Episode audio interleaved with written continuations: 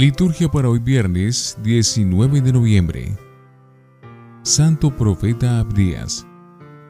El nombre Abdías se deriva del hebreo Ob Yadán, que significa sirviente, servidor o adorador de Yahvé. Abdías es el cuarto profeta menor y a quien se adjudica el más breve de los libros proféticos del Antiguo Testamento. Contiene 21 versículos el título del libro es dedicado al nombre del autor.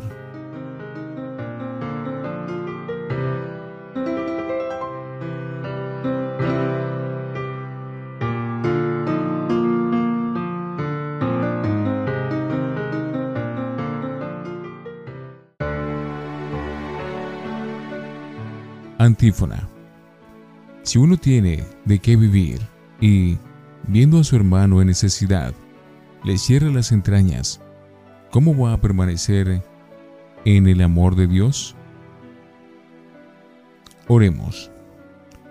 Oh Dios, que diste un origen idéntico a todos los pueblos, y de ellos quisiste congregar una sola familia para ti.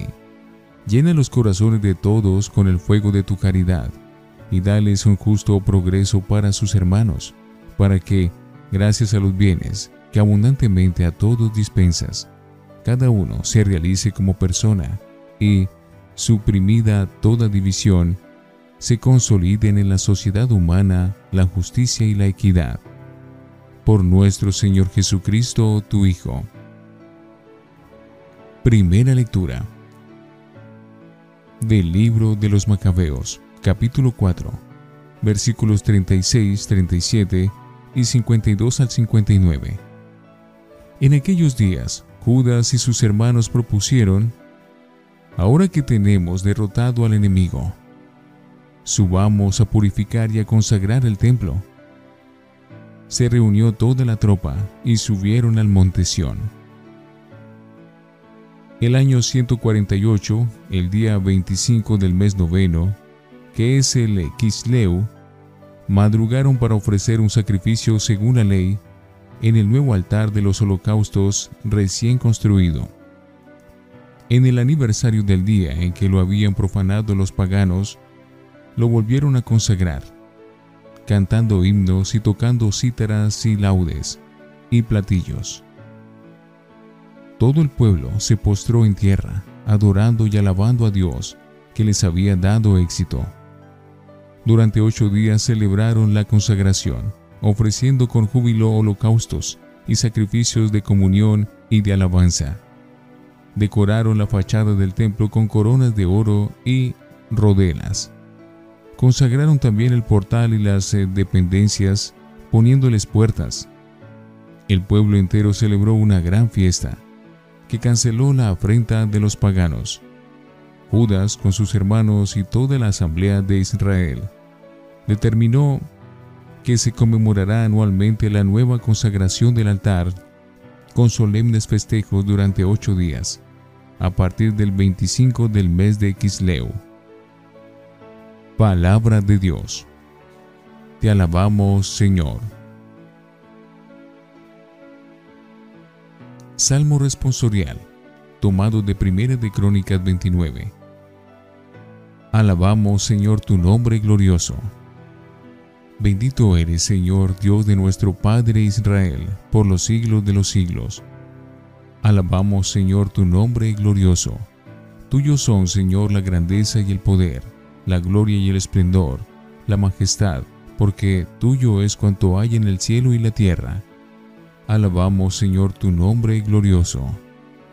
Tú eres Rey y soberano de todo.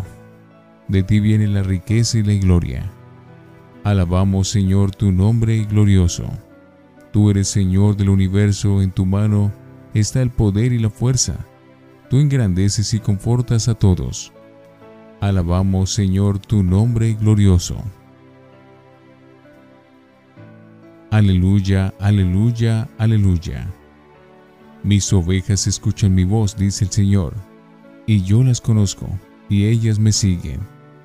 Aleluya, aleluya, aleluya. Del Santo Evangelio según San Lucas, capítulo 19, versículos 45 al 48.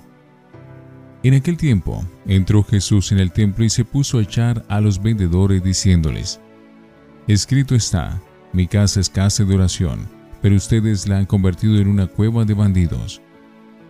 Todos los días enseñaba en el templo. Los sumos sacerdotes, los escribas y los notables del pueblo intentaban quitarlo de en medio, pero se dieron cuenta de que no podían hacer nada, porque el pueblo entero estaba pendiente de sus labios. Palabra del Señor. Gloria a ti, Señor Jesús. Oremos.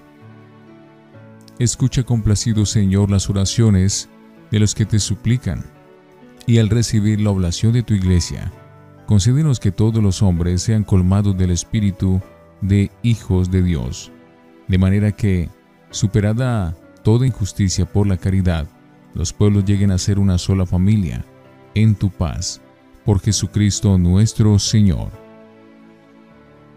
Antífona. Pidan y se les dará, busquen y hallarán, llamen y se les abrirá, dice el Señor.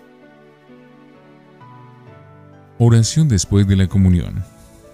Alimentados con el pan único por el cual renuevas a la familia humana sin cesar, te pedimos, Señor, que, de la participación en el sacramento de la unidad, obtengamos un amor sincero y puro, para que colaboremos con el progreso de los pueblos y realicemos obras de justicia inspirados por la caridad. Por Jesucristo nuestro Señor. Lección Divina. Oremos. Gracias, Padre, porque en Jesús nos manifestaste toda la ternura y tu cariño paternal hacia nosotros Reúnenos, Señor, como hijos tuyos a la sombra de tus alas, y convierte nuestro corazón de piedra en otro de carne, capaz de agradecer el amor sin igual que nos muestras. Amén. Lectura. Celebraron la dedicación del altar y ofrecieron holocaustos con alegría. Primera de Macabeos 4, 36, 37, 52, 59. Saltándonos varios capítulos del relato de los Macabeos en sus dos libros, llegamos hoy a la victoria final sobre las tropas de Antíoco y a la fiesta de la nueva consagración del templo en el invierno del año 164 a.C. Gozosos por su triunfo y con una clara actitud de fe, en el día en que se cumplía el aniversario de la profanación del templo por parte de los paganos, Judas Macabeo y los suyos ofrecen sacrificios de reparación a Dios y consagran de nuevo su altar, cantando himnos y tocando cítaras, alabando a Dios que les había dado éxito. La fiesta duró ocho días y además Judas determinó que se conmemorará anualmente la nueva consagración del altar con solemnes festejos. Es la fiesta que se celebraba en tiempos de Cristo en el mes noveno, el mes de Kisleu, la de la dedicación, en hebreo, Hunaká, llamada también fiesta de las luminarias, porque se encendían muchas lámparas. Ustedes han convertido la casa de Dios en cueva de ladrones. Lucas 19, 45, 48. Jesús ya está en Jerusalén. Ayer lloró sobre su ciudad, triste por la ruina que se le avecina. Hoy realiza un gesto profético valiente. Se puso a echar a los vendedores, diciéndoles, Ustedes han convertido mi casa en una cueva de bandidos.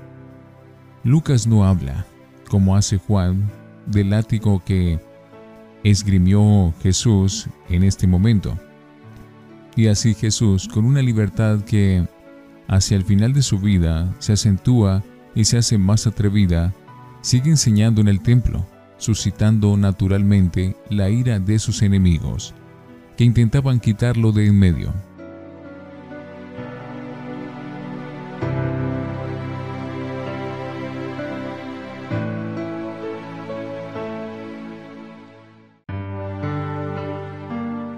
Para meditar restaurar el templo, cuando había tantas cosas que sanar y reponer, es un símbolo de la importancia que daba aquel pueblo a la vida de fe y al culto, a la alianza con Dios. Puede ser un estímulo para nosotros, que tal vez también eh, tengamos la impresión de que hay que recomponer en nuestro tiempo diversas ruinas y recuperar valores que se van perdiendo. Haremos muy bien en luchar a favor de los valores humanos, la dignidad y la igualdad de las personas, el bienestar material y cultural, el respeto a la naturaleza, etc. Pero sin olvidar los valores del espíritu, la Eucaristía dominical o la vida sacramental, o el respeto al templo como lugar de oración con buenos síntomas de que también eh, cuidamos los valores más profundos de la vida cristiana, que abarca también los valores más humanos. El culto va unido al estilo de conducta y da cohesión a todo el conjunto de la vida personal y comunitaria. Isaías 56:7 había dicho que el templo tenía que ser casa de oración para todos los pueblos. Jeremías 7:11 se quejaba de que, por el contrario, algunos lo conviertan en cueva de ladrones. Jesús une las dos citas en la misma queja. Probablemente, el clima de feria de negocios que reinaba en los atrios del templo, con la venta de animales para los sacrificios y el cambio de monedas para los que venían del extranjero, es lo que él desautorizó, aunque todo ello se hiciera con el consentimiento de las autoridades. ¿Necesita la iglesia de hoy purificarse de algunas adherencias similares? Ciertamente es legítima la aportación económica de los fieles para el culto y para la ayuda de los pobres. Recordemos la alabanza de Jesús en aquella pobre viuda que echaba lo que tenía en el cepillo del templo. Pero, ¿No sería necesario alejar de nuestros lugares de culto todo ruido de dinero, toda apariencia de negocio dudoso? El templo no solo es lugar de la enseñanza del profeta de la vida, sino el lugar donde todos se reúnen para la oración. Es decir, para que las personas, encontrándose con ellas mismas, busquen a Dios y mantengan con Él el diálogo íntimo que une la criatura con su Creador. De esta manera, y mediante su palabra, Cristo se convierte en sacramento del encuentro de la persona con Dios. Reflexionemos. Nuestras celebraciones son expresión de gozo y la alegría del encuentro comunitario con el Dios de la vida. ¿Es el templo lugar de encuentro con la comunidad? Oremos.